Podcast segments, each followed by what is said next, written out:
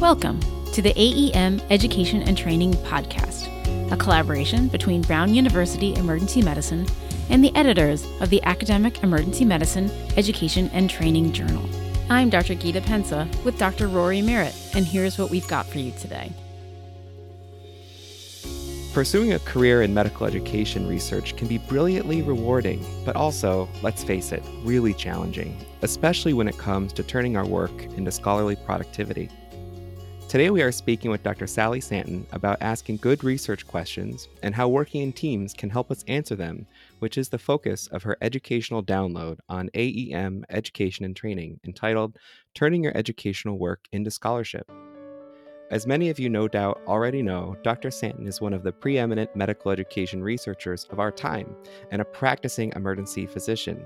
She is a professor of emergency medicine and senior associate dean of evaluation, assessment, and scholarship at the Virginia Commonwealth University. Dr. Santen, it's a pleasure to meet you. Thank you. That's a little bit of an embarrassing intro, but thank you very much. Your reputation precedes you. and I was looking at your uh, CV. It looks like we were both chief residents at uh, George Washington, Georgetown. Is that right? Yeah, that's great. I love that program.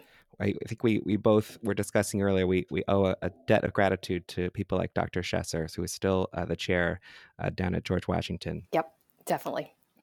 So, in your experience, what makes a good educational research question, and how do you suggest novice researchers ask better research questions? I think this is the core of the work that we do because I find that sometimes you start on you start on a project and then you have done all of this work and it goes out, you know, you try to send it out for publication and you get back the who cares um, issue. So choosing the right question is really, really critical. Um, when I think about this, I often go back to what's called the FINER criteria. I don't know if it's actually a formal criteria, okay. um, but it is um, feasible interesting, novel, ethical, and relevant. Um, it's I think it's done by um, Hulley, um, but if you Google it, you can find the FINER the FINER questions. Um, and so the first one, the first one is is it is it feasible, right? So you come up with this great idea and and looking at it um, intentionally and saying, can I actually answer this question in a way that will get it done in the next six months or a year. Um, okay. Um, because if it drags on longer than that, then you probably won't um, actually get it done. So, first, is it feasible? Second, is it interesting? So, interesting is one where um, I almost always will run questions by other people and say, I came up with this wonky idea. What do you think? Um, and people will look at me, and if I can't actually describe it, then I don't have a good question. But they'll actually say, you know, I'll just, I'll, I'll say to somebody, you know, does this seem interesting to you? And making sure that you're using the colleagues around you to say, yes, this is an interesting question. Because we often find that we're interested in things ourselves that are not particularly interesting. I think, and I was just thinking it might be helpful to give a couple couple of examples. That'd be great. Let me just go back to the feasibility one. So um, I'm working with a group of inter-specialty colleagues, and one of them wants to look at is a leadership course change the chief resident management for for this specific residency program it's not emergency medicine and the problem with this with this one is that they're doing like two leadership sessions and then she wants to measure, measure leadership two years from now when they become chief residents as you mm. can see with that there's not a there's not a strong link there and so that's not a very good feasible one and if you're going to wait to get your data two years from now it's too late um, so not particularly feasible interesting let's let me think of a, an uninteresting question so i recently uh, was the editor on a paper, and again, I'm not going to give specifics on this one, um, on a paper where the majority of the data came from a publicly available source. Well, if everybody can get to that source, such as um, NRMP data, which is residency data, or graduation questionnaire data about mistreatment, then it doesn't really mean much if it's not a like it's not particularly interesting if everybody can actually see that data. Mm. Um, so just making sure that it's an interesting an interesting question. So I have a running list of um, I have a running list of questions where I um, will just kind of write down here's a research question here's a research question here's a research question and then if if a if an extended period from now that question is still on there on my list and i still find it interesting then i have a lot more um, comfort that that's going to be interesting to somebody else. That's a really great piece of advice too so i'm gonna i'm gonna steal that. Okay. So the third criteria is novel um, and that also gets to the interesting thing is you got to be doing something new and different. For example the editor of a major medical education journal um, said with a and it wasn't exactly an eye roll, but it was like he's like, I'm so tired of the burnout studies. Like everybody and their brother is looking at burnout, and so ah. that says that that is not that is no longer a novel space. Hmm. The other thing with novel, and this one is particularly problematic for us educators, is that we spend so much time teaching and we say to ourselves or our chair says to us well can't you publish that right? You know i'm doing all of this teaching on central line placement and simulation. You know i'm spending hours and hours and hours doing training my residents on how to do that. Can't you publish? No is the answer is with a lot of these is that i mean there are so many central line studies that you can't. There's so many burnout studies you got to be really careful. And so the the novel piece of this is interesting. My workaround on this one is that if you take a conceptual framework or an educational theory from another um, domain and mm. apply it to work that we do normally like the simulation these things we do all the time didactic lectures etc then with that new lens you can often get things published you know everybody's doing ultrasound training right? So there's you know tons of faculty spending hours and hours talking about ultrasound and teaching ultrasound yet it's hard to publish in that area because it's really a mikey likes it and we're doing it. So the lens that has not really been applied to that is um, spatial visual perception. And so my understanding is that in the probably engineering literature um, or in, in in different literature, there is there are measurements of how you are spatially inclined, and so is there a way to teach ultrasound to people who are not spatially inclined? Hmm. And so one might overlay like a measurement of spatial inclination on top of your learners, and then teaching them ultrasound, and then ways to kind of get around it. I think that makes a lot of sense to take to really try to look at it from a different perspective and even looking outside the fields of of medicine or emergency medicine Okay, so that's novel. Um, the other FINER criteria are relatively easy. So it's ethical. You know, you got to do your IRB and do things that are right. And the other one is relevant. So it be, should be relevant to what we're doing. And that's kind of an overlap. So those are the FINER criteria. And so I think when I'm thinking about a research question, that's that's how I approach it. And you can also see I kind of approach it in a collaborative way in terms of I probably talk about a question to 10 or 15 people before I ever embark on doing it um, because I need that input to help me get it better. And and and I've been doing it for a long time, and I still do that. Well, that's a really perfect segue because I was hoping to shift gears and talk a little bit about teamwork.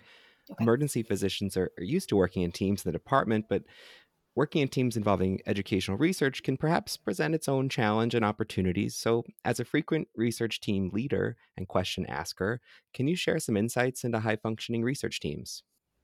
Oh, um, yeah.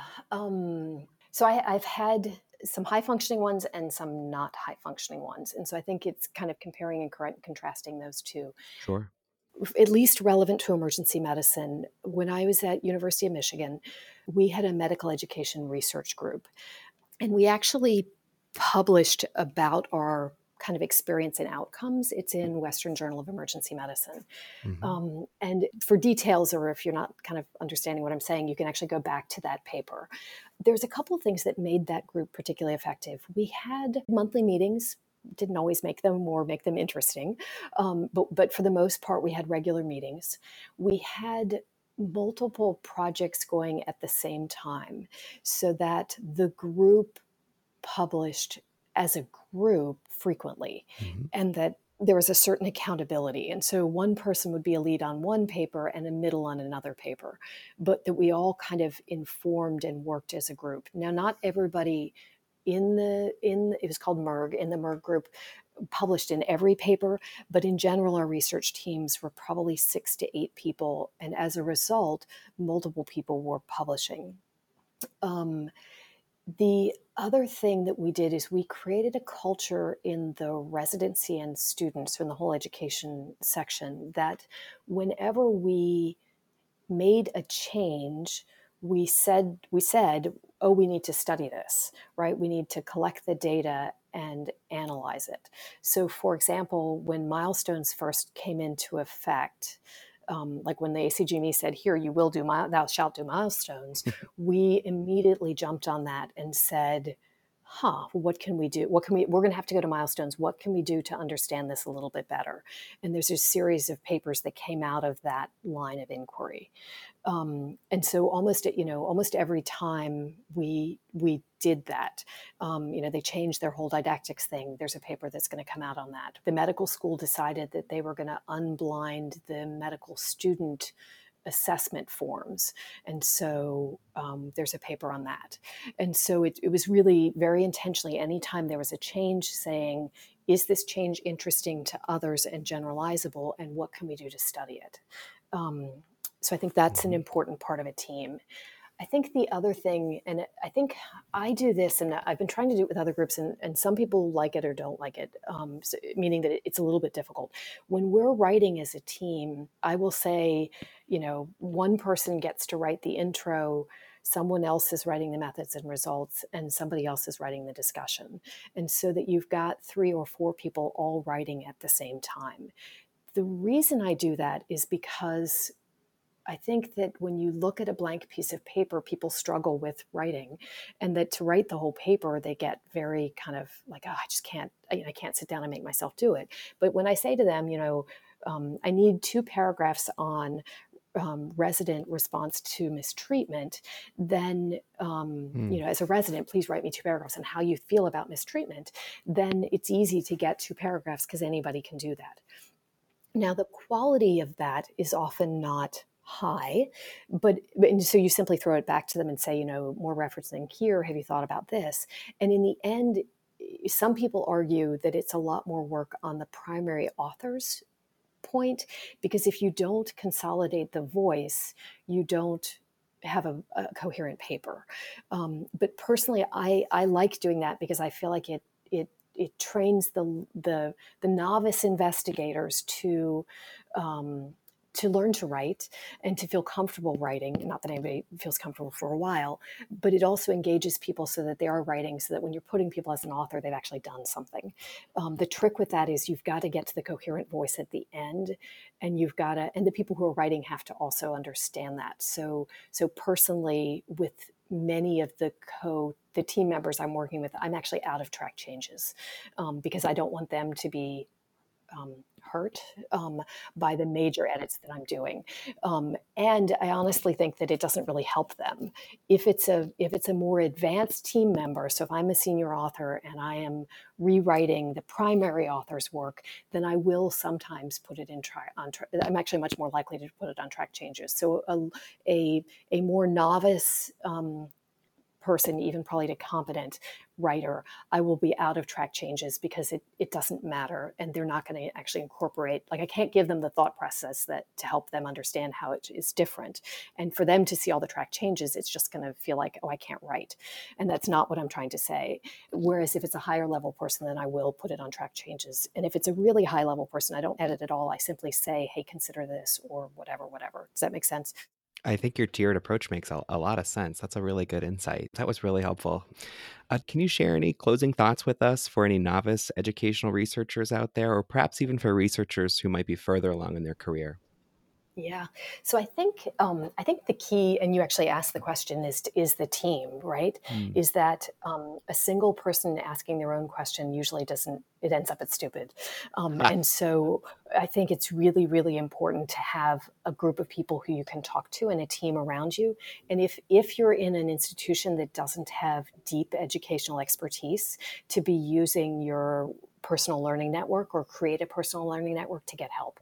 And so there's a number of us who are kind of um, senior educators who are happy. Like I love actually doing educational consults um, because I love like fighting with somebody's question for an hour, hmm. and then I get to hand it back to you, and I don't have to touch it again because it's then your problem. And and so reaching out to people of similar um, um, similar expertise and saying, "Hey, can I can I run this by you? Do you mind helping me?" And using that as your personal learning network to make your work better. Um, I think that's probably the kind of the most important thing. Is it's all about the team and the other people. Well, those are great words to close on. Thank you very much. Thank you. This was fun. Thanks for listening to this AEM Education and Training podcast. Be sure to hit the full text of this article available on our blog at brownemblog.com. Subscribe on iTunes. Search for AEM Early Access, all one word. Today's music is by Scott Holmes. I'm Dr. Gita Pensa. Thanks again for listening, and we'll see you next time.